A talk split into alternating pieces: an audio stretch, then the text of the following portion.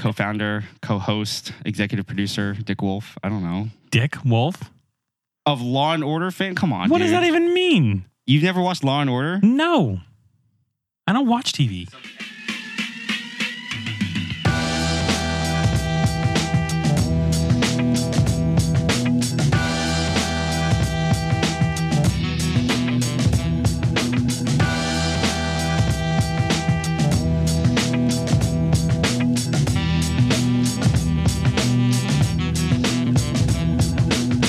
Now we're live. Oh my God. Now we're live. There's the waveform. We are in. Craig, how's it going? Oh my God, it's thrilling. How was last week for you? We we did not have a chance to record you last know, week, unfortunately. There's this thing called work. Oh man, that's really tough. And at work, you like have to do stuff. Yeah, I know what that's like. And sometimes you have to stay late and then you can't record. And then it just doesn't work out for the rest of the week. It's really tough. You know, having a job is tough. It's Some, tough, tough life. Sometimes life happens. Sometimes we miss an episode. But we're back. Well, I tried to get you to record two episodes on Sunday, Saturday. We didn't have time to do two episodes on well, Saturday. Well, you told me I wasn't going to do it. Yeah, you were busy with other things. We, You and I were busy with other things on Saturday. And so... Yeah, but, you know, I don't know. We we had other things to do on Saturday. What do you do on Wednesdays? On Wednesdays? Yeah. Every um, Wednesday you have something. Usually we go out to eat, or uh, I have a workout. It's one. It's always one or the other. So you don't record on Wednesdays because you want to work out? When? Why do you not record on Tuesdays, Greg? Got to play Destiny. It's reset day. We all have, we all have stuff in our lives. Well, that that's we have the to thing. Do, man. Tuesday doesn't work. Wednesday doesn't work. That's why we Thursdays do it on, that's usually why we do it on Monday. Thursday's usually something, and then Friday doesn't make any sense because it's Friday. Because it's Friday. And then Saturdays could make sense, but then. Stuff, stuff happens on Saturdays. We have you know, schedules. We have lives. It's Saturdays. Okay. We're not professionals at this. We do this for fun. So Mondays is fine. It's not quite the optimistic day that Tuesday is. No, Monday's a day where I'm like, oh my God, I'm just tired. And I, and I just want to go home. But it seems like the only day that works out for us. It does work out more consistently, I guess. Yeah. I'm a fan of the consistency. I think our, our Oh, we know you're a fan of the consistency. Our listeners are fans of the consistency. I think the general wisdom of podcasting is that the consistency is key. Consistency is key. As with like soups and, you know, cake batter and things Dude, like that. Soups Cons- are super, super easy. Consistency. I make soup all the time. The consistency of the soup. You just put anything in a crock pot and it tastes good. The consistency good. of the Any- soup. Literally anything. Also cheese. You can put shoes in a crock pot. It'll taste good. Sh- shoe soup. Shoe soup. It's probably been done. It was done in cartoons. It was done in Tom and Jerry. Shoe soup. Tom and Jerry. Yeah, they That's had an old they one. had shoes in there. Remember Tom and Jerry? Were... Tom and Jerry was low key uh, a subversive cartoon. Yeah, Tom I saw... and Jerry and Animaniacs were the two that were well, Animaniacs very subversive for sure, and Ren and Stimpy. Yes, Ren and Stimpy as well. But yeah, uh, Tom and Jerry. I saw on Reddit the other day. It was like something just went across the screen, but it was like somebody showed a sixty F P S remaster of Tom and Jerry.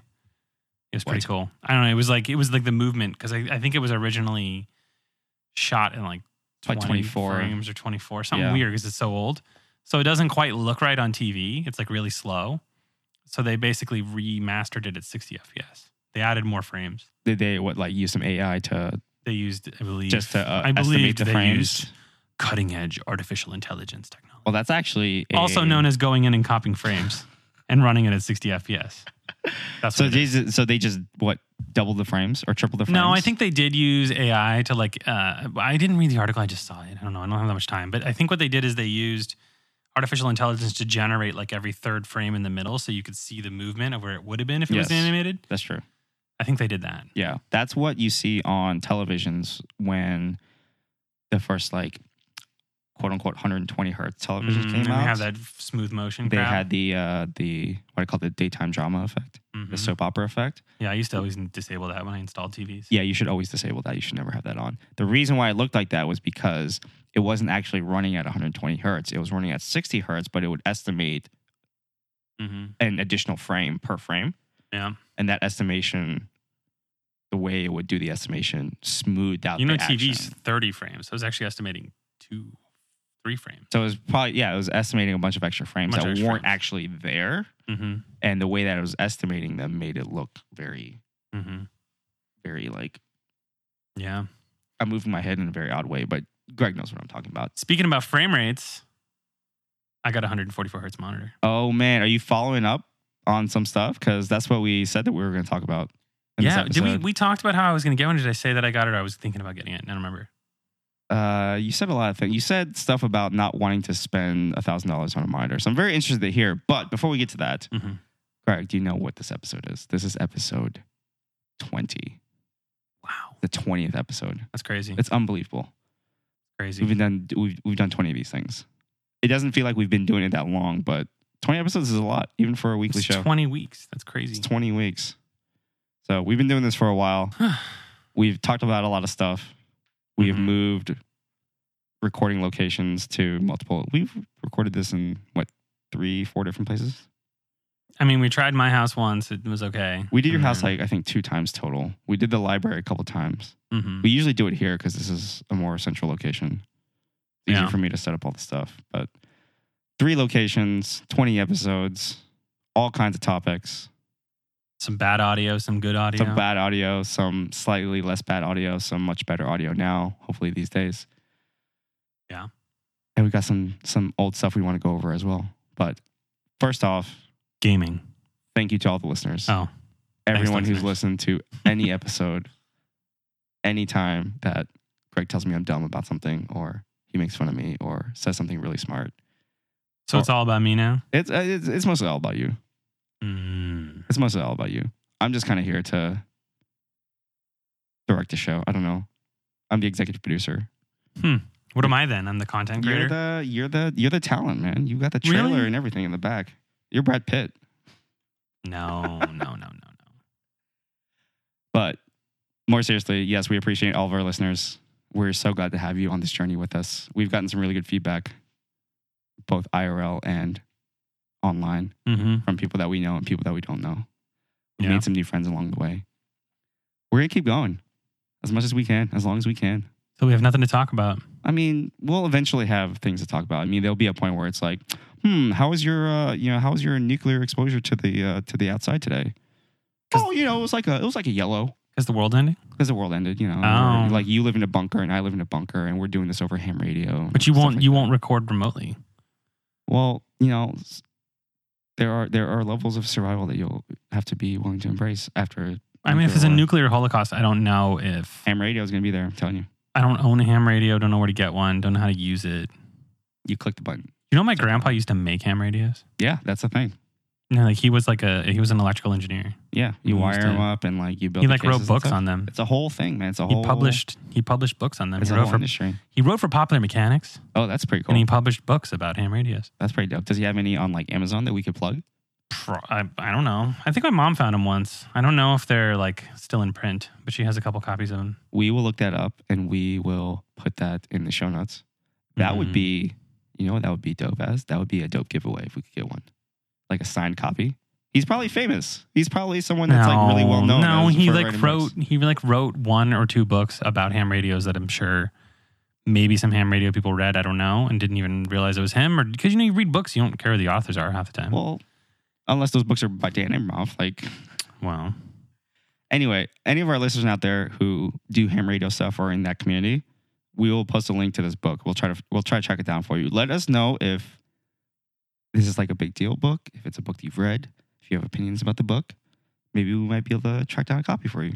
Maybe get it signed or something. I don't know. That would be cool. Well, the, my grandpa's dead, but... Oh, well... Um, I mean, he died before I was born. Every so. time. Every time. But every time. It, no, but seriously. He, it would be cool if there was yeah. like a like a vintage early edition of the book. Maybe. I don't know. You might be able to find it. Yeah, I don't know. That would be cool. Let us know. Yeah. Anyways, first piece of follow-up before we get to anything else. What? The most important thing. Gaming. The Pulitzer Prize winners for twenty eighteen were announced. Oh, yeah, yeah, yeah. And I heard that I won, but you didn't because I was the content creator. That that, sound, that sounds about right. They were you like were, Brad Pitt, Brad the content Pitt. creator. Come on down. Come on down. Uh, we did not win a Pulitzer this year, unfortunately, folks. Oh, um, man. I know it's very sad news. We were uh, really, really campaigning for we that. We were really, really on board with that, and we were really going for it, and we just came up a little bit short. So uh, there's always this year. Mm-hmm. Always, always, always more, more years to go for it. But we're going to keep going. We're going to keep trying to do it. And one of these days, man, one of these days. Yeah, totally. We're going to, yeah. It's, it's going it's gonna to happen. Anyways, I've got a list up on the screen of some things from our old episodes that we talked about that we were going to say, hey, you know what? Let's let's follow up on that down the line a little bit. We're so, talking about gaming first, though, because I already mentioned the monitor. I think gaming is one of the things on here, isn't it? Yeah, but we Did I not put it on but there? It's not a good all segue. Right, all right. Tell, we, tell us about the, the gaming and the monitor, because that's what we talked about last episode, right? Calm time. I talked. No, we haven't talked about uh, video games in a while. I might have talked about the monitors, but we not talked about gaming. monitors. So tell us tell us about both and, and weave those together for us, Brad Pitt. Sure, sure, sure. Uh, so, so I ended up like deciding that I wanted to get better at PvP in Destiny. So just if you don't care about Destiny, which I've thought a lot about, probably nobody listens plays Destiny. But if you do, let me know. Actually, no, that's what? To interrupt you very briefly. I I do know feedback. Of at least one person that listens that now listens to our show because of the fact that you talk about Destiny. Somebody new that we don't know. Somebody new that I know that you do not know. Ooh, cool. So this is for you, a person, dear listener. Yes, uh, his name is Kyle. Shout out. Does to he Kyle. Work with you? No, he works with people that we know. Oh, what's up, Kyle? Shout out to Kyle. I wonder if I've ever killed you in PvP. Sorry if I did. You, you probably killed me, actually. T- tweet at Greg. Let him know. Yeah. You guys should play together. It'd be amazing. Yeah. All right. Tell Kyle about tell Kyle about P H P. I mean PvP. Oh, P H P. Probably knows about P H P too, huh? I think he's a front end guy. Oh, well, he knows about it. Anyways, I was trying to get better at PvP because there's a couple weapons in Destiny that you can only get in the Crucible. And you have to be pretty good to get them because it's a ranked competitive system. So the higher the points that you get, the harder the people you go against. It's kind of like in gaming what they call an E L O score. Oh, like a matchmaking type of thing? It's a matchmaking score. How many levels are there? Just to give the listeners an idea. Uh, the uh, Well, the, the game doesn't actually expressly have E L O. Like Overwatch has E L O. Like it's a thing they tell you. Yeah. Like you gained thirty-five points and the points are E L O points. And the higher that your score is...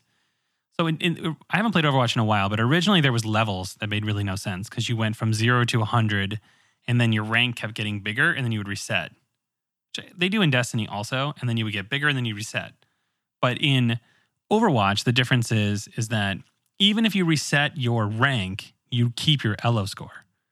So oh. if you're really, really good, you can be a rank one playing against, I think this is true. Don't quote me on this because I don't actually know how Overwatch works, but I'm just assuming it, it doesn't really make any sense the way that Destiny works, where you, if you do rank yourself up to the max score, actually, I think in competitive, it doesn't reset.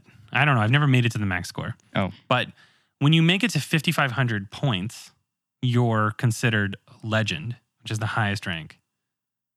Pretty sure. No, legend's twenty-one hundred. How it is, but either way, fifty-five hundred is the highest score, but you can't reset your score. I don't think. I think you just remain at that score for a season, and then essentially, whenever you go into competitive PvP, you're playing against people that are a similar rank to you, around a certain tier. Right. So they're between four and five thousand. But the matchmaking system doesn't always have enough samples, enough people to like pick the right people. So sometimes you can play against some team with a really high E L O score. This used to be the way that it is. They kind of fixed this a bit, but like you used to play against anybody of any E L O score, no matter what your rank was. So you could be one hundred points and go against a team of five people that are fifty-five hundred. And it's just a poor match. Oh, yeah. They'll just murder you because yeah. they, they just, that's all they do is they play. It's like the people, it's the difference between the people that play like a lot of Call of Duty or uh, a lot of Apex and they're really good at it and that's all they do, or they play a lot of Overwatch and then they like come into a game like Destiny and they're just like, all I'm going to do is play PvP because it's all that matters to them. But Destiny has this whole other side of the game, which is PvE. So there's a lot of people that are like, have decent weapons, have decent gear, got it all in PvE, and then try to go in PvP and play, and it's like a completely different game. People just like map you with hand cannons, and like there's like all this like the meta weapons, the most effective weapons. Yeah. Um, sometimes are like guns that you can't get unless you rank up. Oh, so the actual weapons are available are based on rank as well? There's there's just what they call pinnacle weapons. So there's like three pinnacle. There's a season pinnacle weapon per season in Destiny in Crucible. So the first season that they did this, it was the Redrix uh, Claymore. That was season one. It's a pulse rifle that's used to be okay, I guess, but now there's other pulse rifles that are way better. So like a, I've got that. I got that one, but I don't ever use it because it's not that good. And then the second season, uh, they just, I think the f- second season they did a, a first season, they didn't have a Pinnacle Reward. Then they added the Redrix Claymore. And then in the Reg- the next season, they added the Redrix Broadsword, which is the same thing as the Claymore with a different name. I don't know. They just like reused the weapon. Did they call it something different? Did they make the logo bigger? No, I think they changed the name because if you had the Redrix Claymore, you technically had gotten it sooner. So you have that like notoriety that you have it. I don't know. I don't know what they were thinking. Okay. And then they released Forsaken and they released two Pinnacle weapons in Forsaken. One is called the Luna's Howl and the other one is called Not Forgotten. And Not Forgotten is just an upgraded version of Luna's Howl. They have the same perks. Mm. So just to give you like an idea of how it works, in Destiny, there's different weapons with different archetypes. So there's like precision frames, lightweight frames, different kind of frames. And they change the way the gun works. So Luna's Howl is a precision frame, one hundred eighty R P M hand cannon. So it fires one hundred eighty rounds per minute if you just sit there and hold it. So it's pretty fast. Right. And the reason why it's so good is because it has, because it's a one eighty and it's a precision, it doesn't have what's called bloom. So in console specifically, when you shoot a gun, it'll go like up. It'll kick, yeah. The recoil, right? Yeah. But bloom is not the recoil. It's actually that even if the gun settles back down and you fire too quickly, it's not accurate. So even if you're, you, like, there's people that have taken videos of it on console, you literally hold the gun, it goes forward, and you shoot it, and the first shot is dead accurate. The second shot, even if the gun is back down, will miss. So you have to let the gun rest between shots. Oh. And then the reason why Luna's Howl and Not Forgotten are so good is because the one eighty precisions have no bloom, or very little bloom. Oh, man. So it's the only gun on, con- it's the only hand cannon on console that has essentially no bloom, and it is the only one eighty precision frame hand cannon. That sounds like it would be a very effective weapon in PvP. Yes. In a PvP So on setup. Console, it is literally the only thing that people use is that and shotguns like Dustrock Blues and whatever. So, so that's so interesting easier, that, easier they, stuff to get. That they tie so much of the, the meta to specific weapons. Like, is there is there a counteracting, not weapon necessarily, but like, is there a skill or a skill cap that counteracts the strength of these very high powered weapons? No. So it's just about the weapons. Well, it, it depends because like you, different weapons have different like feelings. So hand cannon, like feelings isn't how they were used.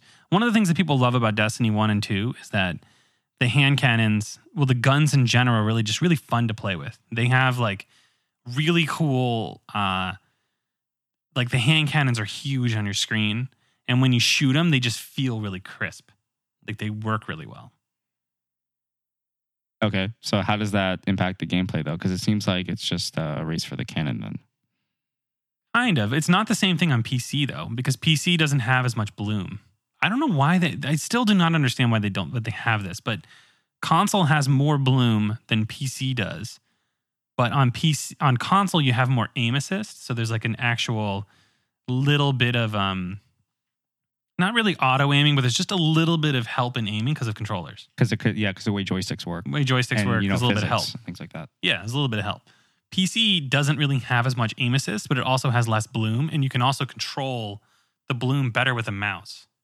Right, yeah, that D- the D P I of a mouse is way higher than the mm-hmm. joystick on a on a controller. So yeah, so what the logical solution to that? Because I'm getting at something that wasn't really related to what I was going to say, but since we're already talking about it, I might as well.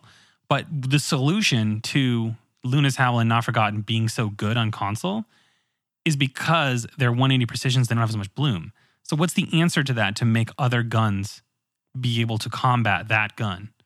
You reduce the freaking bloom of other guns. So now nothing has bloom. No, no, not nothing has bloom. Just reduce the bloom of other weapons. Make the bloom less prevalent. And did it, they do that? No. What they did instead is they nerfed the guns. And everybody's pissed. Well, I mean... They completely they completely in terms of, them. In terms of patches, and we can actually bring this back to software development, making games is making software, right? So yeah, the, it is. The smaller, the smaller changes are easier to put out and make sure they work properly than the bigger changes. No, but the problem... So the this kind of gets into just Destiny in general, but... Bungie usually makes bigger decisions, they have like a they have like a boom like a band stick, like a like a, a nerf stick. They like the band hammer. The band hammer. When something is too powerful, they could like nerf it into the ground, and then they adjust back. So instead of, because they're trying to build Destiny three, they just separated from Activision. They, you know, have a live team versus the team that's building the new game. So they just they just don't have as many people dedicated to Destiny two's live game that they do for making Destiny three. Right. Because Destiny, Destiny three is the money maker. Well, or it's going to be the money maker. It's the future. I don't know if they, one of the reasons why they left Activision is because, I mean, not that they don't like money, but they don't, they don't, they did not like a lot of the things that Activision did with like in-app purchases yep. and all that stuff. So yep. they're, they're not, I don't think, I mean, everybody's in it for the money. Don't get me wrong. People have to get paid and they have to make money, but I just don't think that Bungie is into making money as much as Activision was. Right. So Bungie is probably, but the thing is, a new game is always going to be allocated more resources. Yeah, yeah, yeah. Than the They're going to make more money off of yeah. it. Yeah. So that that is actually a very good point, that the old game, which is still got tons of people playing it. For now. I mean, people, people are starting people to get all day long. People are starting to get a little pissed off because the rule the rumor is that Destiny three won't come until twenty twenty-one because now they have less resources because they don't have There's Activision, certain studios yeah. that it's not the money necessarily because they have the money for now. It's because there was certain studios that were really good that, that Activision owns that helped them make the expansions. So Forsaken and the Curse of, um, not Curse of Osiris, the uh, Warmind expansion, which is the Forsaken is the most recent one. Warmind is the one before it. Those two were made by a couple studios that are really good. They but were considered the good expansions. Activation, uh, Activision. They're umbrella. Under Activision umbrella. And so Activision is like, yeah, you can't. I'm taking my ball. And well, we're taking our stuff, yeah. And but they there was some before they separated. There were some projects in in play, and those were the season pass for this year. So there's three seasons in Destiny two right now because they did Forsaken was like the big expansion that came out a year after Destiny two right. came out. Destiny two came out like really to bad reviews because there was a lot of stuff that they fixed in Destiny one that they didn't bring to Destiny two. They kind of tried to like reset the map and they removed a lot of things that people liked about Destiny one.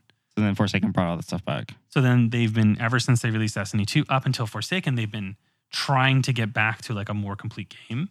And I think they finally did with Destiny two. Forsaken is a really good game if you've never played it.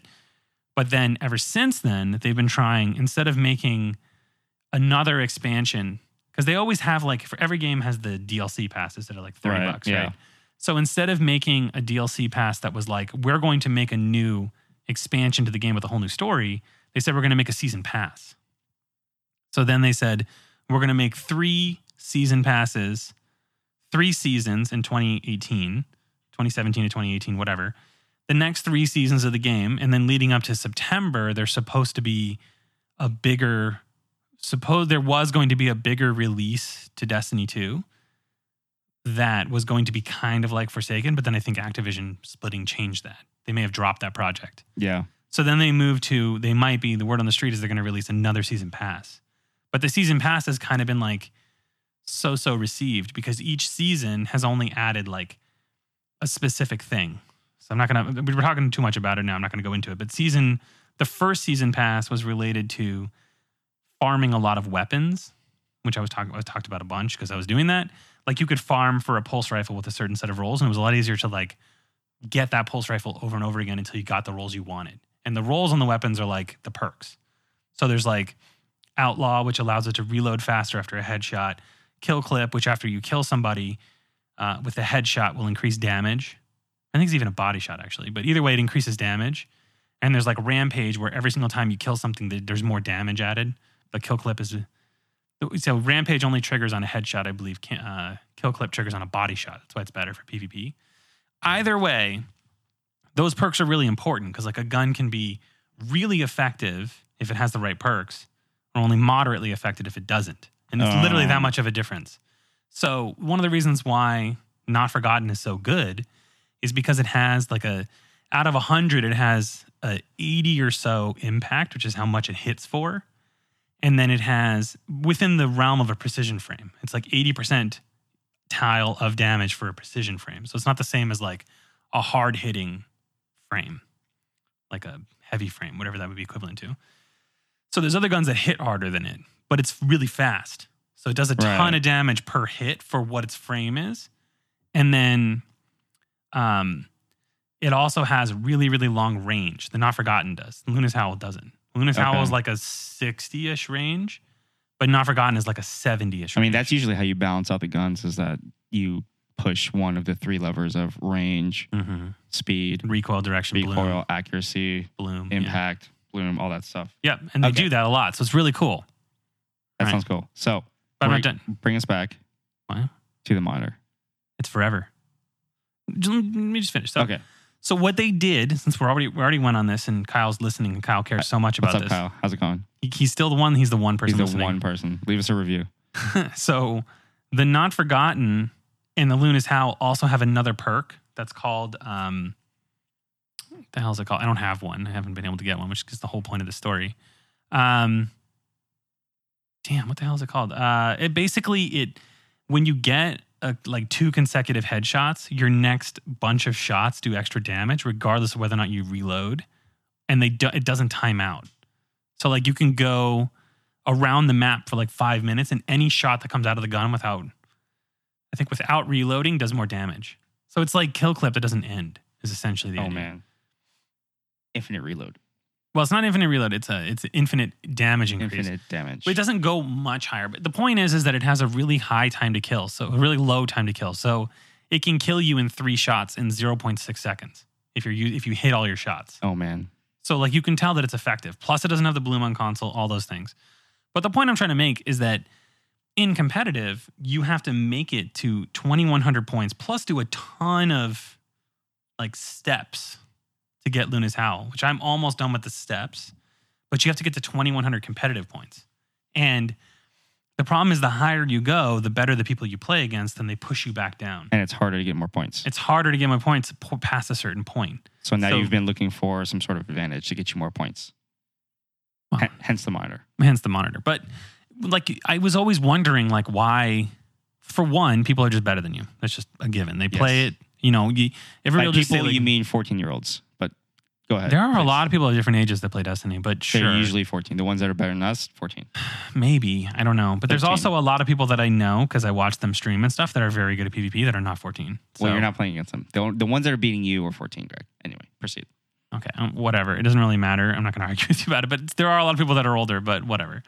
Um, so I've had trouble getting to the, the twenty-one hundred points because I'm just, I, I'm not like... I'm not bad at PvP. I guess I am if I can't get to twenty-one hundred. But the point is, like, I'm not like horrible at playing the game. It's just when you go into this particular place and you go into Crucible, everybody's really good. Like, I'm really good at Gambit. I play that a lot. I used to play that a lot. It's what the whole current season is about, is about Gambit. Although I don't really care for the new Gambit mode, but whatever.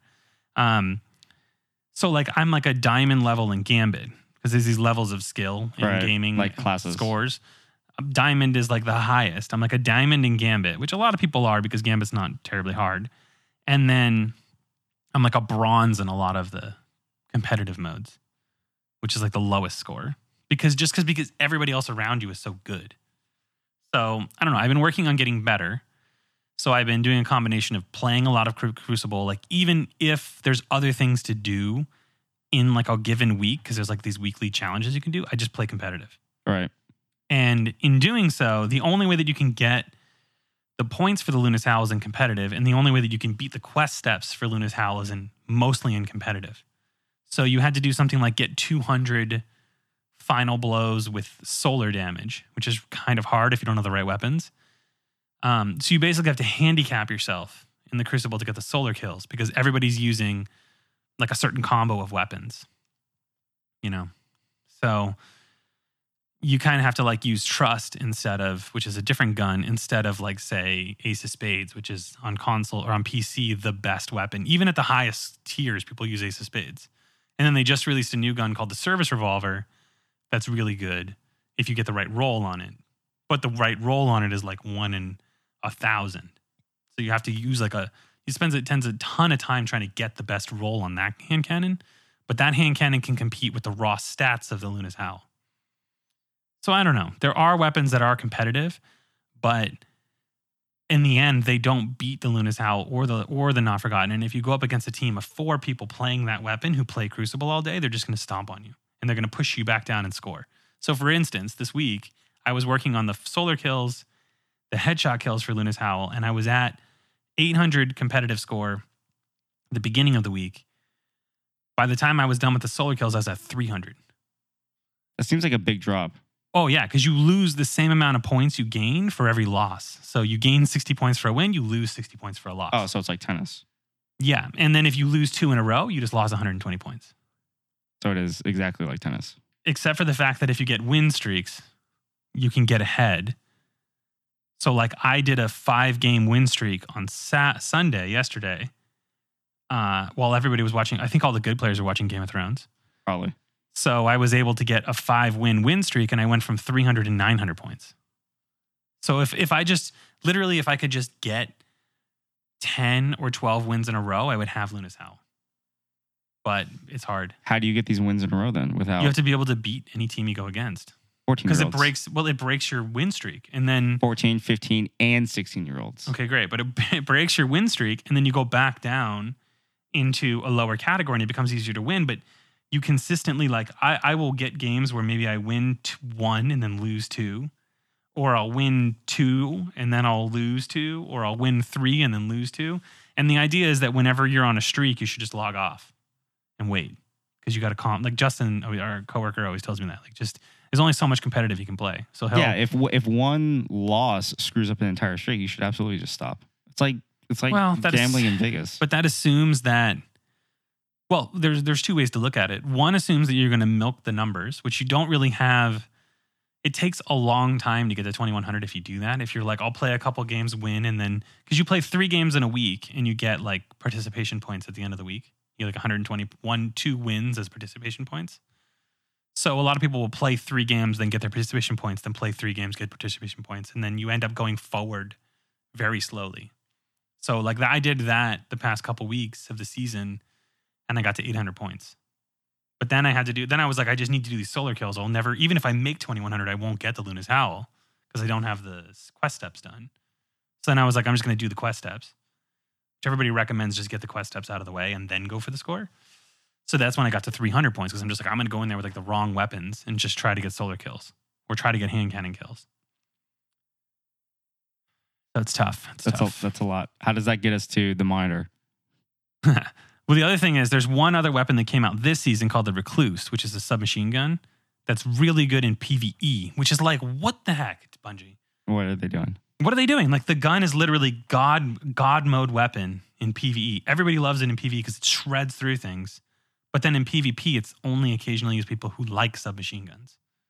So it's like, I don't understand what they're doing. The best weapon for PvE is the is the is the right now, the best energy slot weapon is the Recluse. But you can't get it unless you go into PvP. And you don't really, most people don't really use it in PvP. I don't get killed by it a lot. I mean, when someone knows how to use it, you do. But most of the time, you're just getting killed by Luna's Howl. But they're about to nerf Luna's Howl in the next season and Not Forgotten. They're going to make them one hundred fifty speed uh, precision hand cannons, the only ones in the game, which is going to decrease their time to kill. And they're also changing that perk so it works differently. So it's not as effective. It sounds like the people that develop the weapons don't talk to each other. Which would unfortunately be something that we know a lot about, how well, different dev teams on related projects don't talk to each other. Yeah, I mean, this was a big complaint in Destiny one is that there was these seasons of meta where, like, you know, one season in Destiny one, it was all hand cannons and sniper rifles. Another season, it was all auto rifles. Another season, it was all hand cannons. Like, so they always rotate the weapons so people feel like they're playing with something different. But instead, like, if you look at Overwatch, they balance every single character. They spend their entire life and thought just balancing characters. Yeah, there's, they like, the there's P T R servers. Cohesion that has to come with that. Like you yeah. can't just nerf one gun and expect there to be balance in the force. There has to be balance overall in the entire game. And so when you have these like one-offs that keep just mm-hmm. kind of trickling out from this dev shop, then that is, to yeah. me, as a person who does this for a living, is an obvious sign that these teams who should be only talking to each other don't actually ever talk to each other. That seems like a big problem. Or they don't, I mean... You know how development goes. It's like the creatives hand you a comp and they say, build this. But the comp they gave you was a gun. And then you build it and then you don't test it enough and you don't realize the effectiveness of all the other weapons. So instead of like, and this is a big complaint from Destiny players, probably Kyle too, is that they don't, they don't do enough time testing the weapons. Like Overwatch, they test them internally a lot of people internally to uh, Blizzard play Overwatch. So then they'll go in and balance all the weapons themselves. And then they drop them in the P T R servers. And they say, anybody who wants to play in the public test realm can do that. That's like a thing from World yeah, of Warcraft. Yeah, they get more data. They get more data, and they watch the data. Destiny watches the data, too. They know the data on the guns. The, the A P I will literally give you the statistics of how accurate you are with a weapon, how accurate a weapon is overall, how much a certain weapon is used in PvP. Like Destiny Tracker knows that information. So they have this stream of data dropping so into their Kafka it. servers, and they're either not using it or they just don't have the time to properly analyze it and figure out, but they know what weapons are effective. They probably have a dashboard that says the Luna's Howl is like insanely killing everybody. Mm. But then if you don't have the Luna's Howl or the Not Forgotten, it's really, it's not as hard to get Luna's Howl. That's just about like, and Recluse, and there's another one. There's a, there's a grenade launcher too, the Mountaintop. But like to get those pinnacle weapons is actually not, it's a challenge that you will feel accomplished when you do, because I've been trying to for two seasons to get it. But you just like have to only play PvP, and you just have to get better at it, which is kind of hard because sometimes, you know, you may not be as good as those fourteen year olds. They have better reaction times. They have a lot more time on their hands. They also have a lot more time on their hands. I mean, I have a job. Also, people that age, it's been scientifically proven, actually do have sharper reflexes. Yeah. And, but I have noticed that that is true. Uh, I used to be better at, P- at playing games when I was younger for sure. But I, I know that if you keep playing, you do get better. I've, I've seen it. You just have to, like, I'll, there was a period where I was, like, really good at Overwatch, and then I, like, played again, and I was like, I'm garbage. Like, when we played together, I was, like, garbage. Yeah, there there is a case to be made for that, but assuming equal amounts of practice time. Yeah, the other person can be better. The the fourteen-year-old who actually actually yeah. does have faster cognition and quicker hand-eye coordination is going to beat you every single time, so. Yeah. Have but fun anyways, with that. Have fun with back that. to the one forty-four, though. That was what, what this whole episode's going to be about. The games. Monitors. The whole episode's going to be about gaming. Uh, I mean, as long as they're monitors and they're releasing stuff that we've talked about before, then it's technically follow-up to our... I do actually so, have yes. some coding follow-up that I'd be willing to talk about because it's it's related to Destiny, but it's not... Uh, we'll talk about that in a second. Okay. And then we'll see where we're at with this list. But okay. I mean, I think it's really cool to explain all this stuff because I, I like the I like the data side of this also, which I'll get into in a second. But the one forty-four monitors, I got one of them because it was on sale on Amazon. It's the, well, also because they opened NVIDIA cards to FreeSync, it like made the world better. Oh yeah. Now all the monitors are going to be way cheaper. Now all video cards are going to be way cheaper. Mm-hmm. Hmm. Imagine that. Open standards, Craig. Well, you can, the thing is, is that the, apparently G-Sync does work better. I'm not going to get into philosophic arguments. I'll take the whole episode, but like G-Sync as a technology, apparently works better. But I don't really care because FreeSync's fine. It but works not, great. It, not enough for the no. uh, price premiums that they were commanding on those monitors. Because it was absurd. It was like well, the, two hundred, three hundred percent more for yeah, those monitors. The, it was ridiculous. The pricing was way off. But the thing is, is that there is a custom chip in the G-Sync monitors that makes the frame smoothing work better. So that in technically in FreeSync, there are situations where the, the processing isn't right. I've seen it on my monitor, but it I don't. It doesn't really matter because ninety-five, ninety-nine percent of the time it's fine. Yeah, if it's off by three frames, it's not going to kill you. You're no, but like I've it. noticed... Even the, even the fourteen-year-olds are not going to notice three frames. I'm sorry. I've noticed things in Destiny where... I don't know if this is related to Destiny or the monitor, but I've noticed that if there's like full view overlays of uh, like a gradient or fog, sometimes the refresh rate of the monitor will show the gradient like halfway up the screen. Or three quarters of the way up the screen because it's rendering the image behind the fog faster than it can render the fog. That must be an engine problem in Destiny, but I've noticed that. Yeah, that sounds like a poorly coded game. Well, you know, it's kind of hard when it's running at ninety frames, but yeah, but that's the other thing is like, it's a fourteen forty p. It's the it's the Dell S D G whatever, whatever, whatever F. It's like the one, there's that G-Sync one they sell in Best Buy. It's the FreeSync version of the same one. Well, we'll have a link to that in the show notes, folks. Yeah, it was three hundred twenty-nine bucks on Amazon compared to the G-Sync one, which is five hundred dollars. Sometimes it's on sale. Every Black Friday it's on sale at Best Buy for like the same price. Yeah, but you don't want those though. Well, and the other thing I noticed is that it's it's an older, uh, not V A, what's the other one? T N. It's a T N panel, and like the the backlighting is really bad. The color is really bad. I actually had to up the vibrance in the NVIDIA settings to make the colors but look that's the okay. Old, that's always the thing with the T N is that T Ns are for raw speed. They're not for anything else. Yeah, it looked really bad when I first got it. And I don't know where my color calibrator is. It's gonna. I have it. That's where it is. I knew I let somebody borrow it. Well, now I gotta I'll, get it back. I'll, I'll give it to you. Um, yeah, it's, whatever. It's around here somewhere. I'll we'll figure it, it out. Anyway, the T M panels. I was wondering right, where though. the hell it went. Colors are garbage. Yeah. Brightness is probably not very good. Insane amounts of color shift left to right and yeah. top to bottom. Mm-hmm. So you have to like be staring directly. And a lot of backlight bleed. A lot, a lot of bleed and all over the places. I mean, it looks like a MacBook Pro at this point. So. Mm. How's it been going for you? How is jab this? on people? Uh, yeah, have you, have you read about this with the no, I'm, the, the I'm, ribbon at the bottom of the screen? Yeah, I heard about that. No, the spotlight effect. Anyway, yeah. How's this monitor been working for you? Has it been helping? Oh my god, it's like night and day. Have you been poning these fourteen-year-olds on this um, monitor? It doesn't. It doesn't really make because a lot of them are playing with one hundred forty. I don't know. Their parents buy them one hundred forty-four hertz monitors. I don't know. They're like, Danny, I want a one hundred forty-four hertz monitor, and they get one. Yeah, that's true. I don't understand, but um. It it definitely makes a difference. I have noticed a few situations where I felt like I was the person who used to own me, and I'm like, I didn't even see that person. Where the hell did they come from? Yeah, I see them, and I and I see them faster, and I can aim faster. The other thing I did was I lowered the D P I on my mouse from fifteen hundred to like eleven hundred because I'm like, I did all these things because I'm like, I want to make, I want to get the damn gun, so I want to learn how to be better. Like, what can I do to be better? And there's a couple things. One of them is my pick, so I'm not going to talk about it. The other one is just Crucible. Um, uh, what is it? It's, it's a Reddit channel. I don't remember what it's called. Um, Crucible Secrets. I don't know. Something. No, not Crucible Secrets. Uh, don't know.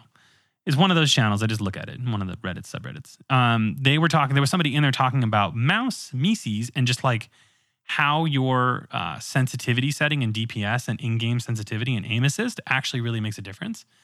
And for some reason, I had always thought that I wanted a faster Uh, D P I. So I had like a fifteen hundred D P I. Not like insane because my mouse goes to like nine thousand, but like just fifteen hundred or so. I lowered it to twelve hundred and my ability to aim like tripled. It was crazy. Yeah, because you're not relying on your your fast twitch muscles anymore. You're actually relying on bigger muscles to make those movements and they're more accurate at the yeah. larger scales. Yeah, that's true. So it that's made a why, big difference. Yeah, that's why whenever you see a mouse with like a sniper button on it, mm-hmm. that button, all it does is drop the D P I. Yeah. And But what they say is that I mean, that's cool if you are sniping, but it's just generally good to have a lower D P I. So they say that you should, our buddy Colin, who plays a lot of Counter-Strike, was like, you should have an eight hundred D P I. And I'm like, I set it to eight hundred. I'm like, this is insane. I could barely move the mouse. And he's like, well, you just rely on moving the mouse faster. Yeah, you use your whole arm. Yeah, but I, I didn't like it. So eleven hundred seems like an improvement. And then it's funny because as I used eleven hundred, I was like, oh, I could lower the in-game sensitivity. And I did. So like I'm starting to get you moving down in D P I and getting more accurate. Yeah. So, so you're, you're training yourself to get more accurate at those yeah, like D P Is. A slower rate, you know, than just lowering it to one hundred and being like, I'll deal with it. So I lowered it to eleven hundred, made a big difference. Um, and then the other thing was the, the monitor. Like it just, the problem though is that it's a hundred and it's a fourteen forty p monitor, and even with my uh, Titan X P, it can only run Destiny at one hundred or fourteen forty. At like ninety frames. It can't even get to one forty-four. Because it's just... Maxed out Destiny? N- uh, no, I even lowered it a little bit. I lowered it to medium. Hmm. Yeah, I mean, it, it runs I mean, four K. At, yeah, it runs four K at sixty. Most of the... I mean, I don't think the frames ever dip on that. Because it never really went lower on the other monitor. It was like flawless. But then just... I think it's just the sheer amount of frames that's pushing. It can do like one fifty in menus. But then when you go into like... some Crucible maps or like some areas of the game, it'll be like ninety or eighty. You know how to fix that though, right? Get a bigger video card. Get another Titan X P. I mean, I actually, I had the ability to get two of them. Two, ti- I, two Titan X Ps. I could have. One uh, monitor to play PvP against fourteen-year-olds. I mean, that's p- people, people S L I the uh, the twenty eighty Ti's. So I don't know. Yeah, to steal Bitcoin from people around the world. No, like to play like, games. Like a lot of the streamers have dual twenty eighty the Ti's. The fourteen-year-olds? No, maybe the ones that have jobs, the real stream, like the, the streamers. The ones that have more money than sense. Yeah, the ones that have more money, like they have more money than sense. They have they have either one or dual, and then they have a, a separate capture computer. I don't know, whatever. The point is, if I had if I had two Titan X Ps, I did at one point in time, and it was amazing. Um, I would probably be pushing one forty-four easily, and that would be amazing. I've never seen one forty-four with movement because my my video card just can't do it on that game. Um, but even with like seventy to ninety, it's a night and day difference. It's crazy. Mm, interesting. It it and I'm not even at one forty-four yet, so I don't know. It's really nice. It oh. does make a difference. we appreciate the follow back, follow up. Yeah, it was a lot on Destiny, but it's... On I, that Destiny, oh, the other thing was... Minor. Yes, tell just us. To ruin the rest of your strat, your agenda. No, I was going to tell you about the coding thing. So, okay, tell us about the coding. Follow, follow us up. So get it, get it back into coding. Get it back, same thing, back into coding. So Destiny has like a really good A P I for getting stats about the game, weapon stats. Like there's a lot of apps that are built around it. Like they have a pretty open um, like relationship with developers. So it's stuff about your personal account, but also general yeah, stuff. Yeah, like you log it's in with both, right? You log in with Battle dot net, and then you can get information about yourself and the stuff in your inventory. And you can log into Battle dot net and get PvP information, certain pieces of information like the currently equipped weapons and like the currently equipped class of another player without even knowing them. You just type in someone's name. If you know their Battle dot net I D. So you can look up Kyle. Kyle. If I knew Kyle's Battle dot net name, yeah. Kyle can look you up. Does he play on P C? I don't actually know that. He might play on PlayStation. You can look on Xbox and I remember, P S N. I remember hearing about him complaining about the current meta. Some point in the last yeah, dude, month should, or so. Kyle, so, we should yes. talk. It's freaking annoying. Kyle, tweet at Greg. I hate shotguns. I have a really good last man standing. This is only for him. I have a really with swashbuckler and opening shot, and I still hate shotguns. I, I will find a way to connect you to. How's that? Yeah. Yeah. So I also I, got a spare rations with rapid hit. Yeah. Rapid hit, rampage, and a range masterwork. Is all this stuff Kyle, in the A P I? Be jelly. Is it in the A P I? You can, well, the thing, okay, so this is getting back to the technology. So there's this app, there's two apps that allow you to deal with your inventory and stats. One of them is called Ishtar Collective that I don't really use, and it was built around the D one days. There's another one called D I M, Destiny Item Manager, which I think might have been built in D one days. A terrible name. I don't know, naming's hard. So I think it was built in the D one days, or it was at least built, I think it was, but either way, it works on D two, and it still has data sets for D one. And what they do is they... Take there's a certain couple D A T files in the game that have like the database of weapons, and they basically figured out how to read those files, and in them they got the gen- not your information but the generic information about all the weapons. So they essentially take those D A T files and then combine that with the A P I, and then they can get information about weapons generically.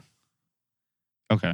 So if that makes any sense, like the, the Destiny A P I itself doesn't tell you, I, I believe... It doesn't tell you what weapons are available? No, it tells you what weapons are available, but they're they're done by like item I D. There's a shotgun item I D twelve. Oh, and you have to go get the item I D. Get out of the database, uh, and then you can see all the configurations of the weapon. Either that or it does, and there's other... There's certain pieces of information that are in the data files, and then there's other pieces of information that are in the A P I. I don't know because I haven't done this yet, but D I M solved all this. And the developer of D I M... also works with other developers to help them, like as a collective team on, I don't know, some Slack server somewhere or some Discord server. They like worked together and essentially parsed all the data so that they could make apps around Destiny. There's a few of them. There's like Lowly Dev, which is this one. They were both on a podcast recently. Listen to them both talking. They're both being interviewed at the same time.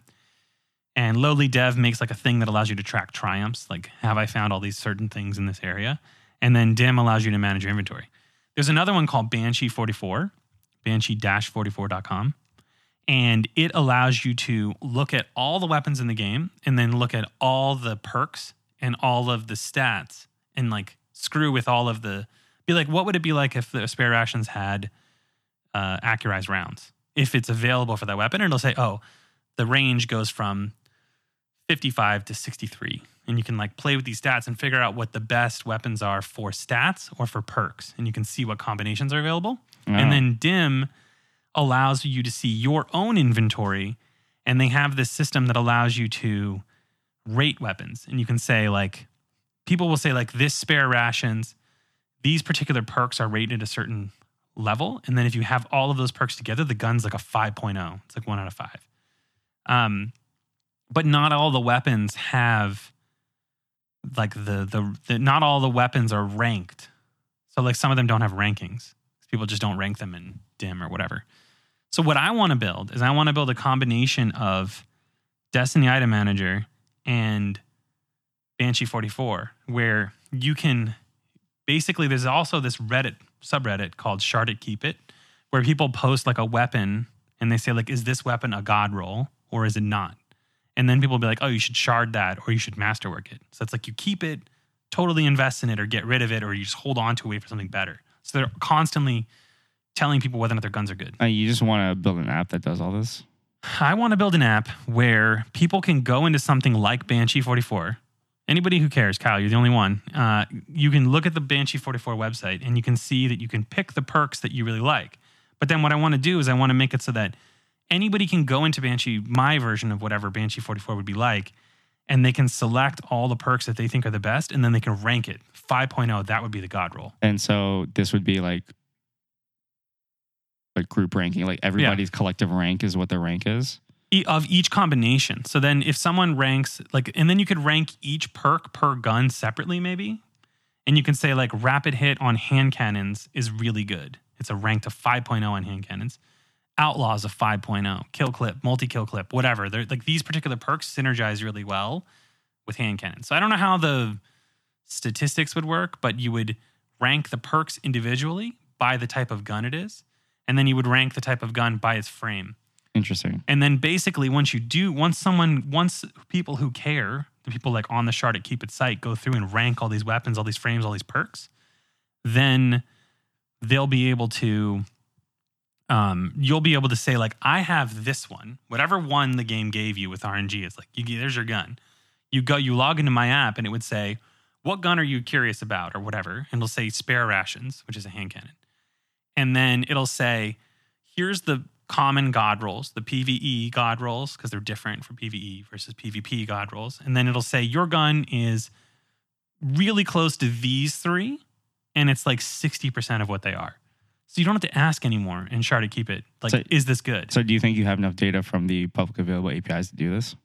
Yeah, I mean, Dim has all the info. The only thing I don't have is, as with everything, people would have to rank the weapons. Mm. So I, there, there's so enough. There's a, like a critical mass of users that you would need yeah. for it to be good. But, but I think it would it, be the there. more people that are on there, the better it gets, right? Yeah, and I and I, the other thing I want to do is I want to make it so that when your you basically log into the app with your Battle dot net account, it downloads all your game info, kind of like Dim does. It's all open source. It's on GitHub. Dim is. So, and I could also get in their Discord and ask them.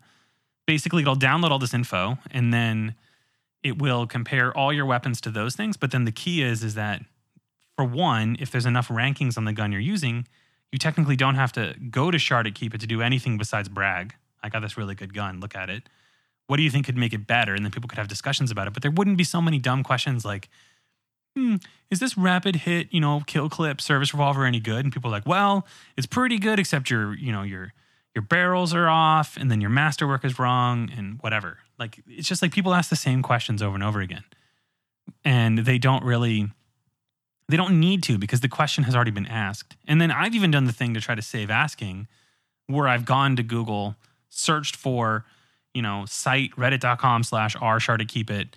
Spare Rations, and then I start listing some of the perks that I have to try to narrow down the, the results that are already there. But sometimes people haven't particularly ranked your specific gun, but it's pretty common that, like, you know, uh, Outlaw and Kill Clip synergize really well with, like, every gun, basically. And, uh, you know, Feeding Frenzy works really well with Kill Clip on the new Pulse Rifle for whatever. So I want to build that. That sounds like a fun app. What technologies are you planning on using? You're going to write native Objective-C, right? No. um, so this is the thing. It's a really interesting challenge for me because I have never written something with such... Um, I've written stuff... Like, I've, I've written things that it would be relatively easy to save the rankings. How it gets stored in the database, whatever that is, and how it relates the things together and stores the... Like, you could either hash the weapon, all of its perks, and then save that particular hash as a rank of like five, and then like ten people rank, and then you'll be like ranking five point oh by all these people, and then you average them, you know? But you can't really do comparisons between two hashes. So you have to essentially assign a value per perk, which might already be in the database.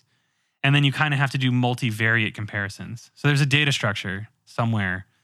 Multivariate comparison. Yeah, because you have to be really like, hard. well, because you have to be like, Well, you just you just, the problem with that is not that the comparison is hard, is that you have infinite combinations. Yeah, you but you have really account for all of them. Well, you you you can in the fact that you can weight certain perks, and the more of the highly ranked perks you have, the higher the weight is, so therefore the higher the rank is. No, but there's so many combinations that there's no way you can even have enough weights to cover all the like even a subset of the scenarios.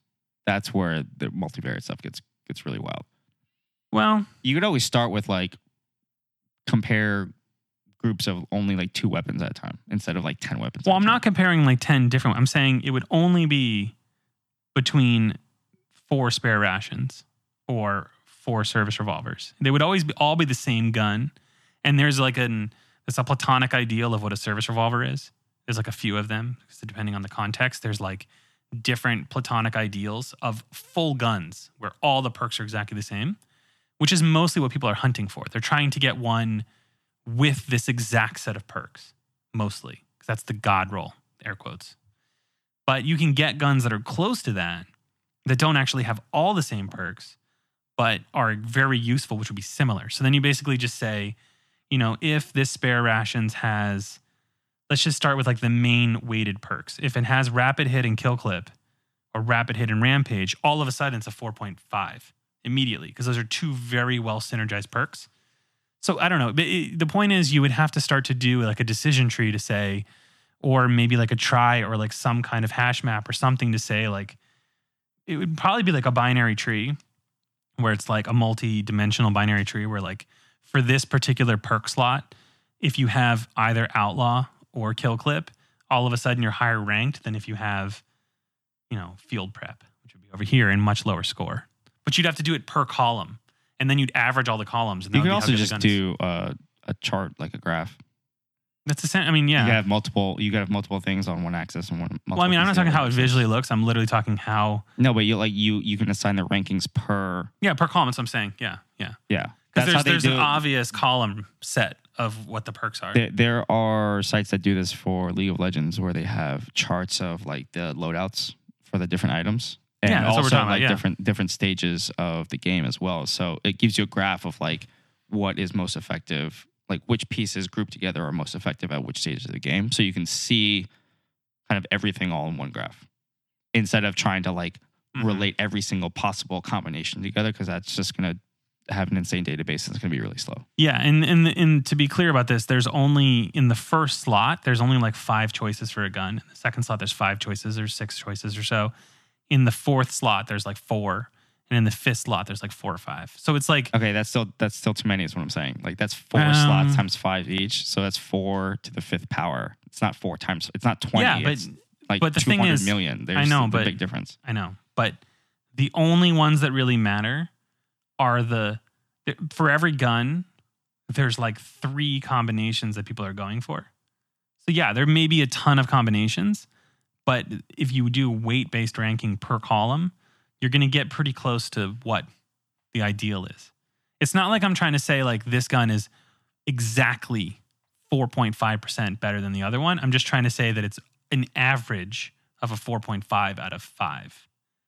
So I think because there's a little bit of less is precision. It's not like I'm giving an exact percentage. It's like a, it's an average. So like this gun is like a four out of five, five out of five. There's already less precision than being perfectly accurate. So I think I can do it. But I do agree that it may be, uh, it might be limited in that it's only really comparing for a few, whatever God rolls people have entered in. And people could obviously game the system and screw it up and add stupid combinations that break the rankings. But there's some level of like, there's only so many combos that work per gun. And maybe like I would could, only. You don't have to build it with every single combo available right at the beginning, too. You could just do. I could just pick like the common the guns, top like ten most common combinations, and then add new ones as the season goes on. Yeah, that's true. All the data is there, right, in the A P I. Yeah, I mean, in Dim you can see everything. You can see all, but there I have to look into how Dim does it because that guy spent like a year of his life solving all these problems, but they're already solved problems, like converting the data and comparing weapons and displaying them in with the assets and everything is a problem that Dim has already solved. You also need to come up with a better name. I'll help you with that. Or listeners, if you have a better Hashtag name. Hashtag branding.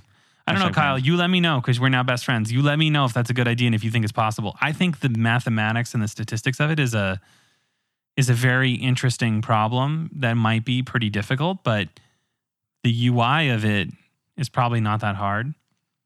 Um, and I think the usefulness of it would be really high. And the other thing I want to do is be able to take right now, everybody types out all the perks on their guns when they post them in Sharded Keep It. They'll say, like, in this column, it has this or this or this or this or this or this. I want to create a link that you can just link to the gun. So, like, Banshee forty-four has that. They put up in the U R L, like... Yeah, it's like a database of the guns. They have all... Yeah, they have the database of the guns, and then they have, like, you know, U R L params per perk, and then you can send the link to someone, and boom, they're on the same gun you're looking at. I want to have that, so, but I want to make it so that instead of in Banshee, it doesn't tie to your account, and you have to actually configure the gun to match your gun to then send it to someone to show them what it looks like. I want it to just pull it from your account and be like, boom, that's the gun you have. Sounds like a job for a P W A. Maybe. And then you copy the U R L of that gun, and then you just paste it in Sharded Keep, and you say, that's the gun. Or if if this Reddit has some issues with linking to external sites sometimes, you just copy a text version of the weapon, and it's formatted to fit in consistently in Sharded Keep It. Like, it'll always be the same way if people use my app. Because you can hook into the Reddit A P I for posting, right? Well, no, I wouldn't you do that. Straight, I would just, well, you could just post straight to Reddit from your app. You could. It'd be all nice and formatted the way you said. You could. That seems like an unnecessary feature. Literally, all you need is a copy text of the weapon, and as long as it's formatted in the way that Reddit will allow you to paste it into a post. Well, if you share, if you have a share button, you don't even have to copy paste. I know, but it's extra. I don't want it. It's extra work. But yes, seems that like is a, a cool, very that's like a, a very cool feature, cool feature for non proof of concept. Yes. Right now, I'm just going to copy the text. That makes sense. And then I'm going to create a U R L, so it'll be either one. Are you gonna Are you gonna put this app on your portfolio site? Maybe. I don't know. I have to build the portfolio site, which I never have time to do. So you haven't made any more progress since the last time we talked about your portfolio site. See, I'm I'm bringing it back to the follow-up. Bring it back. Bring it back. We're, we're so past follow-up. I just talked for an hour about Destiny. Well, you know, not necessarily. We can all, just name this episode Greg Talks About Destiny for an hour. Not all that's going to make it into the final episode. So I think um, it will. I think it will. It was a really fun convo about the weapons, and Kyle's going to really love it. And then I even tied it in with a bow back on programming. I mean, sort of. You talked about rifles for a lot, and then you talked about well, A P Is you kinda, for like five minutes. But don't you now understand more why the website that I'm talking about is... I could have been like, oh, there's perks on guns and I want to make a comparison site. You would have been like, okay. But then that, since I explained how important they are, you're like... I, oh. I think you may have lost a lot of people for the trees. Well, I, that's I, what... You know I, what? I, I understand the concept. Mm-hmm. I understand why it's important. I think yeah. starting with the simplest case of, hey, there's a lot of guns. Hey, people have questions about what the best guns are. This is why this app would be answer those questions, but also there's this other level of questions that my app would also answer. And this is how, and this is well, why. This episode was for Kyle. Kyle, oh man, you better like... This one's all for you, man. I want a, I want a five-star review. I want like retweets. I want all of it. You know, whole, there the whole, there are probably... whole experience. I agree that talking so much about one game could be like not that interesting to some listeners because they don't really care, but it's a big part of my life. I mean, I play a lot of Destiny. Yep. And uh, I either work, sleep, play Destiny. That's pretty much it. Yeah. So this gives you something to do. It gives you something to put on your portfolio site. You know what I think would be really interesting? I would love to see this. I think some of our listeners would love to see this as well, is that if you blogged about the progress that you're making. Hey, this is the tech stack I picked. This is why I'm doing it. Hey, this is how the A P I works. These are some little quirks that I found out doing it. Hey, this is a problem that I ran into. Hey, signing an app for for for Apple, for iOS is a pain in the butt. This is why it is. Apple, fix this. I don't know if I want to build a native app. I think it's just going to be a website. Even if you were like just straight P W A? Yeah, just like a straight, yeah. That but makes sense too. Dim also is not very well formatted for mobile. But I know what you're getting at. You're trying to get the Great Blog Challenge. But you know what? I don't have time to blog. I mean, even if it was just a short little write-up. And I mean, maybe, like, maybe that'll be, maybe I mean, if I just, finish that website, then I'll probably at the same time have enough time to finish my blog. Greg, think of it like this. And then I'll be able to blog. Think of it like this. Think of it as you writing a readme for every step of the process that, you, that you're taking. Because we know that you love to write readmes. You no, write I've great got, readmes. No, people have told me that I write too much. So you then write fantastic readmes. The last project I did had a lot of info, and the readme, I think, was not that long. You write great readmes. I love your readmes. We well, should, we I should t- put I out get told, a book of I get, just your readmes. I get told that I write too much that people don't understand, even though I freaking put all the info in there. They're like, well, I mean, it was really confusing that you put this down here and you didn't really understand how it was. And I, I didn't really connect the two. I'm like, well, then, you know, maybe you need to use the project. Well, here's the problem with when people say that is that they read your readmes out of context. They read it well, they when try they're to like, read. They read yeah. it when they're just like, oh, I have nothing to do today. I'm going to read Greg's readme. Oh, man, this is so boring. They don't read it in the context of, oh, this thing is broken on this piece of software. Let me go back and read the readme to figure out how to do it. Because if you read it in that context, the readmes are perfect and they give you exactly the information that you need. But if you read well, the other context, it's not exactly a leisurely afternoon stroll down readme lane. Let's just put it that way. Well, thank you. But, you know, I, I think that there is really, really an art to writing a readme. And I've I've I've been trying to, like, work on it because there is, like, I, what I've started to do that's really helped is that I'll have, like, an abridged, like, the readme will be an abridged, like, how the heck do you turn this thing on? Yes. And then there's other sub-readmes that are like, how do you deploy it to Amazon? Probably a longer document. How do you deploy it to Rackspace? Whew, that's a novel. See, uh, don't see Appendix Z. Don't don't. Well, sometimes you have to. just put just put don't and sometimes, see A W S section. Sometimes you have to. Not worth the money. Woof. Well, you know, sometimes clients make you pay for it. You know what I listened to too? There was a podcast, uh, Software Engineering Daily, that was talking about DigitalOcean. Yes. And how good DigitalOcean is, and I was like, huh, I haven't used them in a while, and they always were so great. They're really good. They they um.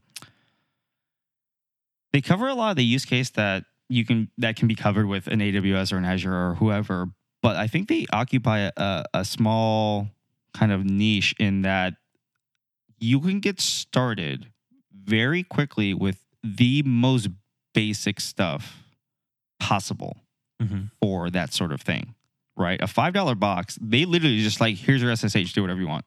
Yeah, and th- that's all you and that's all you get. And I think that there is something to be said for the simplicity and the quickness of setting up something like that. Whereas if you do that on A W S, it's going to take a lot longer. It takes yeah. a lot more knowledge of a lot of different places. The other thing I think that's really cool, they almost should like be a sponsor. But you know, the other oh, thing man. that's, yeah, you know, they're I not. Haven't, I haven't heard them sponsor shows in quite I've heard a while. Them. I have. They, they sponsor well, a, a couple of the shows that I listen ones. to uh, that they used to sponsor. Those shows are now owned by another entity, so they don't have any sponsors at all. So mm. that's most of it. But yeah, yeah. Um, DigitalOcean, let us know. The other thing that they do that's really cool is they do have pretty good A P I support for controlling DigitalOcean so that it works yes. really well with Terraform. Yes. So they that's have true. like a pretty good surface area of Terraform. So if you are trying to get into like infrastructure as code and building servers automatically with, you know, a piece of code that builds them for you, you can actually create DigitalOcean droplets. You can create Spaces, which is their C D N. You can create their equivalent of S three buckets. You do all the block storage. You can do all the block you can storage. Do you can do all of the uh, load balancing and all that stuff via yeah. A P I. Their whole dashboard, when you log into their website, their whole dashboard is powered by their own A P I. Yeah. Which is pretty cool. Pretty cool. So that's good stuff.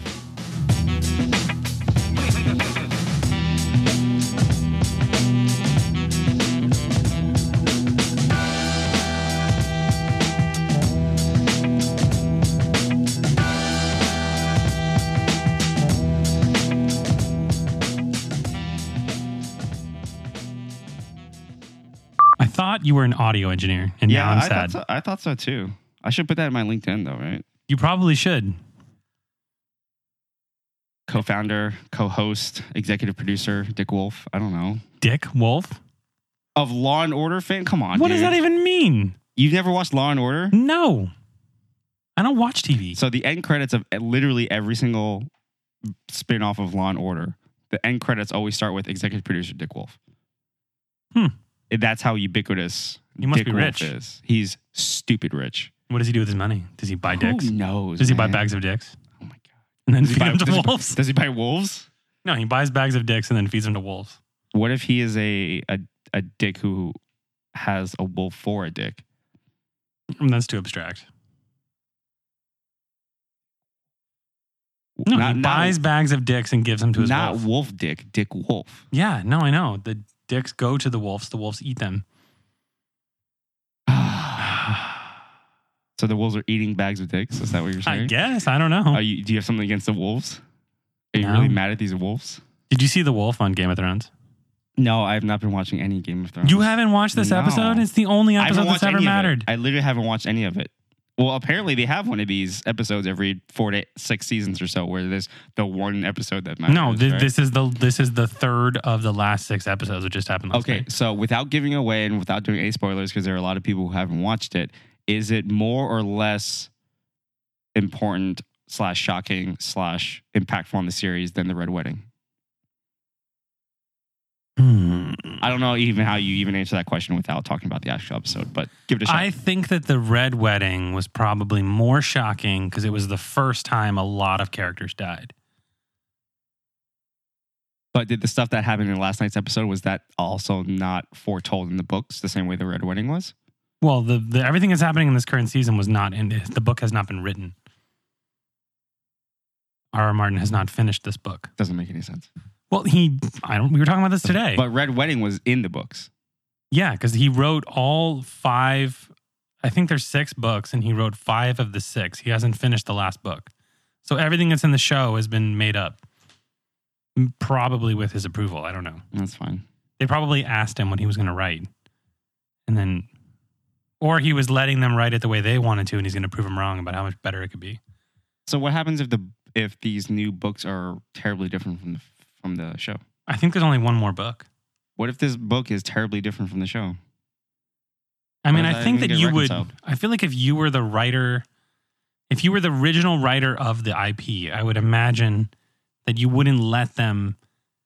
Maybe he has no choice. Maybe he's really bad at negotiating. But you wouldn't let them like write a, a show that's completely different than in every way than everything you were ever going to write. The book is going to sell out regardless. The maybe, book could, maybe the but book it's your be, legacy. It's the like your book could be Harry Potter with wolves, and it would sell out regardless. Or it could be frame for frame what the show is, and it's going to sell out. So it doesn't really matter what he writes. He's going to make. Yeah, but money. He has. But the point is, you he already has all the money, and he should take pride in what. I mean, he does. He gives all indications that he takes pride in what he wrote. I don't foresee there being any sort of contractual obligation, content wise. Dude, if I if I'm the one who has the I P. And H B O wants to show, right? Whatever, write a show. No, I'm about saying it. The other way. I'm saying there's no contractual obligation that H B O says your book has to be seventy-six point two percent no, but of what the show, we're about the show is. But he would have said, there's no way that you can end my book without me giving you a say of what yeah, it would that be. Makes, that makes perfect sense. But what I'm saying is that if he hasn't finished the book yet, then you've got Heisenberg principle going on, right? The This show, regardless of if he's involved in it or not, is going to impact what ends up be- making it into the book because the show has come first. Well, unless he unless he told them the major story beats. But I don't know if he did. I mean, he was supposed to finish the book before the season, the final season of the show. Very problematic situation all the way around, is yeah. what I'm trying to say. Pro- yeah. I mean, he probably should have finished the book or at least had a draft of it, and that's what the writers of the show read. And then maybe they take some liberties with it. Because I think they have taken liberties with, I mean, as they do when they adapt things to T V, they take a liber- little bit of liberties with what was in the book. Because things so don't always things translate. Just don't translate They just don't all. translate well. So they kind of change it to make it more T V-able. Because I've heard that the shows, the, the books are way more uh, negative looking on like life in that world. Like they're not as, the show is, even for how gory and like fatalist the show is, the books are worse. Like, not in terms of, like, I don't mean worse in terms of writing. I mean, actually in terms of, like, how fatalist they are. Oh, man. Like, they're more they're more depressing. If anyone's out there has read all the books and has watched all the shows, I'm sure there's got to be some listeners out there. There's that friends that we watch the show with that have done that. Let us know. Hit us up on Twitter. Educate us. I I don't care about spoilers because it's been so long that I, like, have feel like I have given up my right to avoid spoilers at this point. I think I'm just going to go back and watch it all when it comes out on whatever streaming service it ends up coming out on eventually. It's on H B O at some point. No, like they don't they don't ever rerun H B O shows on anything but H B O. Uh, have you met Amazon? They have a partnership with H B O to like show H B O within Sopran- to like all of Sopranos is on regular Amazon on Amazon Prime Video. Yes, and you can you can buy it on there, but it also comes with the Prime membership. Hmm. I remember the day this happened because I mean it's ten years old, so I guess you're gonna have to wait ten years to get Game of Thrones. That's the thing; it doesn't give you they don't give you new stuff. Like They're initially, also, when they first did the partnership, they did not include because I think the first season of Game of Thrones had just come out, so they did not include that. Mm-hmm. H B O was smart about this; they gave them the valuable back catalog that had been off the air. Yeah, like Arliss and jo- like um, Oz and all those shows, them, like Sopranos, and all those ones that were out back like ten no, years ago. No, they gave them Sopranos, Deadwood, The Wire. Those are three big ones. I think Treme was in there, which was not as big of a deal. I don't think Entourage was initially in that kind of first batch that came out, but eventually all of Entourage did come out. Hmm. So the back catalog that people know H B O for is on Amazon right now. If you have Prime, you can go watch it right now. I could pull up on my T V right now if I wanted to. The question for, is... For now, until they make their own service. That's true. But the, the question is, is that, okay, Game of Thrones is going to end in twenty nineteen. It's gonna how end in long, it's gonna end in three weeks. How long after the show ends is that gonna show up like essentially in the discount bin? It may never because they're making their own streaming service. So that's, super, like, that's such a risky play for H B O. It well, it's not like, H B O. It's all of Warner. Oh, Warner's going to do their own. Mm-hmm. Mm-hmm. I had so the many word hopes. On the streets. I had so many hopes there being that having streaming services would democratize everything. And it's just done the opposite because people are greedy. It's very sad. Hmm. Right? Like, who's better at putting out a streaming service, Netflix or Disney? The I mean, actual mechanics seen... of putting out a streaming service. Probably. I mean, no, I say Netflix. All right. So if you're Disney, why would you want to take that on? Because they want to control their own content. Okay. Charge a higher price for it if you're that mad about it. Double the price. Triple the price. It doesn't price matter. Price of what? Of Netflix? Of the rights to the content. Yeah, but that doesn't work because then you... It just... It, that's what they try doing. It doesn't work. How much are they going to spend on their own infrastructure and setting up their own service? The marketing, all that nonsense. How much does it cost to start up a service like that? Maybe fifty, sixty million dollars? one hundred maybe? You get that in a you, vacuum, yeah. No, but, but then like, you have to compete. And then you have to compete, and you actually have to make money. Yeah, but they have the content. That's the point. They own all the content. They own all, literally all the content. But the content doesn't matter as much as the service. People think that the content mm. is king, but in that situation, like content is always king. It doesn't. It doesn't really matter. People watch like the new Star Trek show on C B S All Access, even though C B S All Access is not as good as Netflix. But they go there specifically subscribe just to watch Star Trek. People like content. I literally have had no inclination to use Hulu at all until they were like, oh, hey, we see that you're paying for Spotify. Here's a little free new Hulu for you. I had no inclination at all to watch Handmaid's Tale, Killing Eve, any of the other back catalog stuff, even though I'm like, oh, that's interesting stuff. You're not on the service that I prefer? Sorry. Yeah, but that's because you have service fatigue. I don't have service fatigue. I have two services. One of them is one that I don't even actually like actively pay for. It's just included in a membership that I ha- happen to have. Well, I mean, before you got Hulu, which you just said you got as part of Spotify? Yeah, so they started doing a deal, I think, two or three months ago where they would give you the whatever the lowest paid plan is mm-hmm. uh, just for free if you have Spotify. Yeah. But before that, you only had one service. But before that, I had Netflix and then all the stuff on Amazon Prime, which, again, that's not something that I chose. Amazon woke up one day and was like, hey, Albert, we see that you like stuff. Here's some free stuff. Here's well, yeah, all of all of Sopranos and all of Deadwood and all of The Wire and all of The Americans and all of Suits and like all these other great shows that I love watching, but I would never have paid Amazon an additional nineteen ninety-nine a month to watch. Yeah, but that's that was that's their strategy. So you see, uh, Disney is playing the other side of that strategy because their service is only six ninety-nine, but they have all the content in the world. They own Fox, they own okay. Disney, they own well you don't, but a lot of people do. You, anybody with kids, you can watch Frozen as much as you want digitally. Kids not going to mess up the disc. How is that different from buying it outright on iTunes for, what is it, fourteen ninety-nine, nineteen ninety-nine? Because once. Then they have access to every one of the Disney movies ever made. Snow White. You, they're all twenty dollars on Amazon, on Netflix, or I'm sorry, on iTunes. Each one of them is twenty bucks.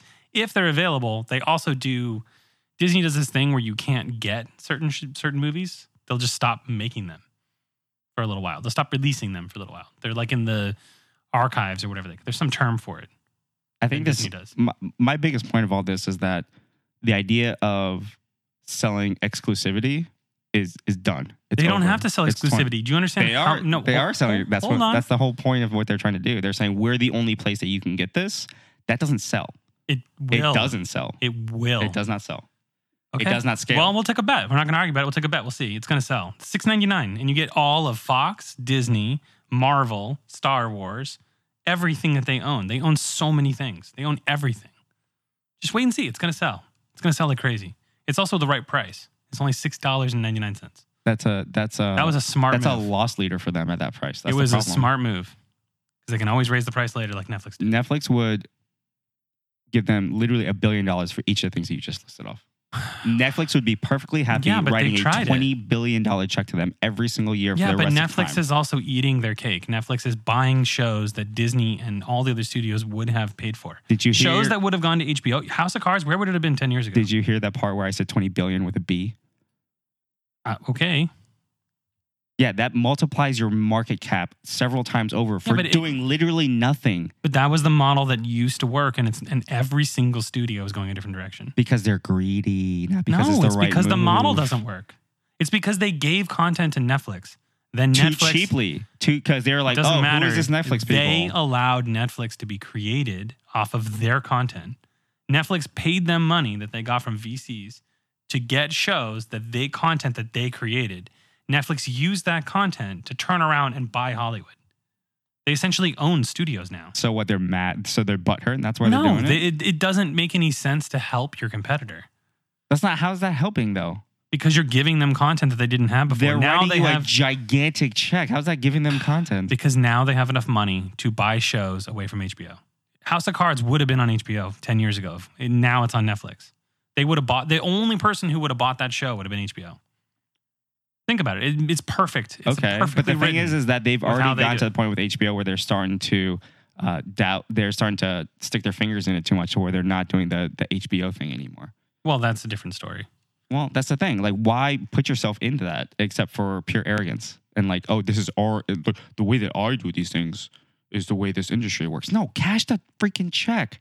What does it matter with you? I'm telling you, you should look at it. It was on Exponent. It was on a lot of podcasts. They talked about it. Basically, the studios giving content to Netflix allowed Netflix to create a company that is eating their cake. Okay, the way that you bury Netflix is you add a zero to the price of every single thing that you ever sell them. And if they don't Maybe. want it, then it buries them. They, they make their own it, shows. Now they can make their own shows and they do don't need you. Do you really think that they are going to be able to compete with Netflix at this point? On original content? Well, that's the point. If you gave them the shows, you're just making the thing that you can't compete with better. Money. You're not giving them no. anything. I'm telling you, are. You're giving them content. two hundred billion dollars. It doesn't, they're not going to pay them two hundred billion dollars for those shows. Okay, then Netflix doesn't have the shows and you're too... You well, don't they have tried money. That for the past ten years and Netflix made their own shows. Now they have like eighty original content shows every year. They have okay. all kinds of shows. They did it with Marvel. If your shows, if your shows are so compelling that you think people are going to switch literally away from Netflix, get they're rid not of it completely. Switch. That's why it's six ninety-nine. They're gonna they're gonna get it in addition to. I don't believe I'm not going to do it. Well, you're you, and the rest of the world is going to get Disney All Access, whatever they call it. Do they think that they will be able to cannibalize Netflix? They don't have to. They own every piece of content. They own everything. No, the except for the shows that Netflix has. Yeah, exactly. That's what I'm saying. Is I know, but exclusivity they, doesn't matter. You should. You should. Exclusivity doesn't matter.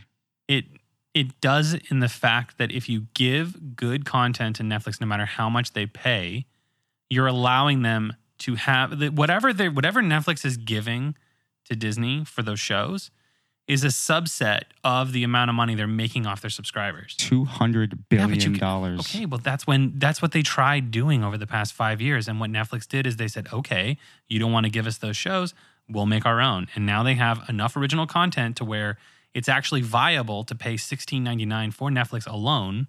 And it doesn't matter if they don't have they don't have Star Wars. They have their own shows. I don't think it that matters their more catalog by itself is it does. Good look enough at for it. People to look. Look at the catalog. It's, it's good. Pretty. I'm not. You pay for it. I pay for it because I always paid for it because I wanted the old stuff. That's why. Well, I the old stuff it. Is gone. Have you noticed how little other content? Um, really, are? I don't watch The Office and I don't watch Friends. I don't give a, anything about either of those. Well, so, both Friends is going to is probably going to be care on about the Friends. Warner. I never service. Cared about Friends. I watched Friends on Netflix. I liked it. I remember when I was younger, I watched it. And I turned it back on just out of nostalgia. Did you know that and one I, of the number one most watched shows on Netflix is Friends? No, The Office and Friends are one and two. Yeah, but they are one and two of the number one most watched shows. So if, like, ergo, if Warner takes Friends away, the number one most watched show on on their service could potentially be Friends if people want to watch it. Or it might not be. Or it could be a bet. We're like, no, well, I'm not going to go pay for another service just to watch Friends. Maybe that's yeah, the case. I don't think that's They that's also the have point other stuff. Making. They have D C... They have all their other properties. They have all their original movies. They have their back catalog. They own like Looney Tunes. They own like so many things. Each of these studios own, if you look at the catalog of what each of these studios own, they own like some amazing things because they're hundreds I'm, of years old. I'm not old. Downing you, but there is a thing. There is a thing about service fatigue. And there is, yeah, there, there are is. Switching costs that are high enough to where the content and exclusivity doesn't matter as much as they think it is. It is a yeah, there will bet. Be, but that will be the market forces will determine if there's switching fatigue. And the idea is what keeps you on a service. It's the content. So in the end, the only two services people probably buy will be Disney, All Access, and Netflix. But people don't switch services or add services because of the content. Yeah, but it's, who owns Hulu? Disney. Hulu doesn't make any money. It doesn't, well, that doesn't matter. To, it, all they need is the name recognition, the people looking at the service and using the service and watching that content. Hulu operates at a loss. Yeah, but who's paying for it? The richest company in the world, the richest media company in the world. So why start a service if it's just going to operate at a loss? you don't know if their service is going to operate at a loss. They obviously have smarter people in marketing that figured out that it's not going to operate at a loss, so, so they wouldn't have built it. They're going to offer... No, they companies operate operate Dude, projects at a loss all the time. Do you realize how much money Avengers made just this weekend? Yeah, it I mean, made like one point two billion dollars in one weekend. Yeah, do you know how much the movie that John movie? Carter made? Do you, do, okay, there's flops and there's successes. Yeah, there, there are flops like that all Avengers the time. four will only be available on the Disney service. Okay, so I already saw it. Oh, okay. There's okay. a lot of people that haven't. There's a lot of people You're that saying w- you're not going to be able to buy it on iTunes for nineteen ninety-nine once? I don't know. Maybe they're going to change their mind about that. Maybe they're not. I don't know. I'm not Disney. I don't work so for them. So what makes them go, okay, we can go at Netflix, but we can't go at Apple? Maybe they will. That's the point I'm trying to make. They, well, they, ha- they have yet. the content. Content is yet. king. Well, okay. They haven't yet. I could buy Black Panther on, on iTunes. Yeah, how right much now. does it cost? fourteen ninety-nine But you why own it does forever. it cost fourteen ninety-nine? Because you but you own it Cause forever. Because it because of Disney. Usually movies are only like ten dollars. They're more. Disney's classics are twenty dollars. But you own it forever. Okay. I'm I'm telling you, there are market forces and there are reasons for having those services. I think a lot of it is just arrogance. We'll see. No, you'll see. You'll see whether or not the service is is successful. I think it will be if you've seen the amount of things that are on it and the original content they've announced. The new Clone Wars for Star Wars is only on Disney's service. I've literally never seen a Clone, Clone Wars. Clone is actually ever. one of the most successful cartoons. I'm Star sure Wars. It's really good. I'm not going to switch services for it. I'm not going to okay, add an additional service for it. You're you. You should do a poll and see who will. Because I, they did a poll online, and like a lot of sixty, seventy percent of people said they were going to get Disney service. Listeners, let us know.